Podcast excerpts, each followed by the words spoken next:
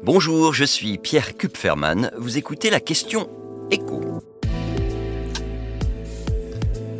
Le taux de chômage va-t-il repartir à la hausse? Après la Banque de France, la mise en garde vient de l'INSEE.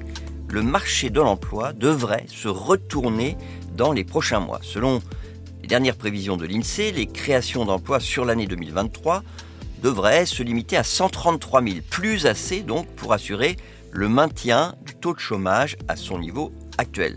Selon les critères définis par le Bureau international du travail, la proportion de chômeurs par rapport à la population active s'est stabilisée depuis le début de l'année à un niveau que la France n'avait plus connu depuis 2008, donc avant la crise financière. Mais le taux de chômage, qui atteignait précisément 7,2% cet été, devrait, selon les dernières prévisions de l'INSEE, remonter d'ici la fin de l'année à 7,3%. En soi, ça n'est pas surprenant. Ce qui n'était pas tout à fait normal, c'était de voir qu'en dépit du reflux de la croissance, on sera à moins de 1% cette année, les entreprises françaises continuaient à recruter largement.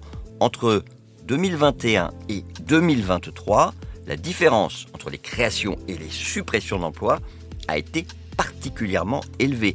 1 300 000 postes en plus. Une embellie en grande partie due au quoi qu'il en coûte et aux moyens financiers investis par l'État pour favoriser l'apprentissage. Mais avec la fermeture du robinet des aides et la réduction des primes à l'embauche d'apprentis, les entreprises ne sont plus en mesure de continuer à recruter aussi massivement.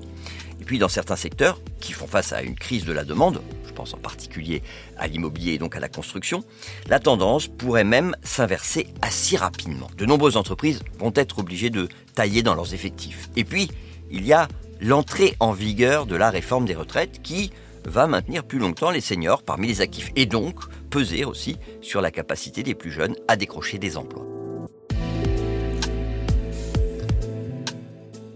Vous venez d'écouter la question écho, le podcast quotidien pour répondre à toutes les questions que vous vous posez sur l'actualité économique. Abonnez-vous sur votre plateforme préférée pour ne rien manquer et pourquoi pas nous laisser une note ou un commentaire. À bientôt.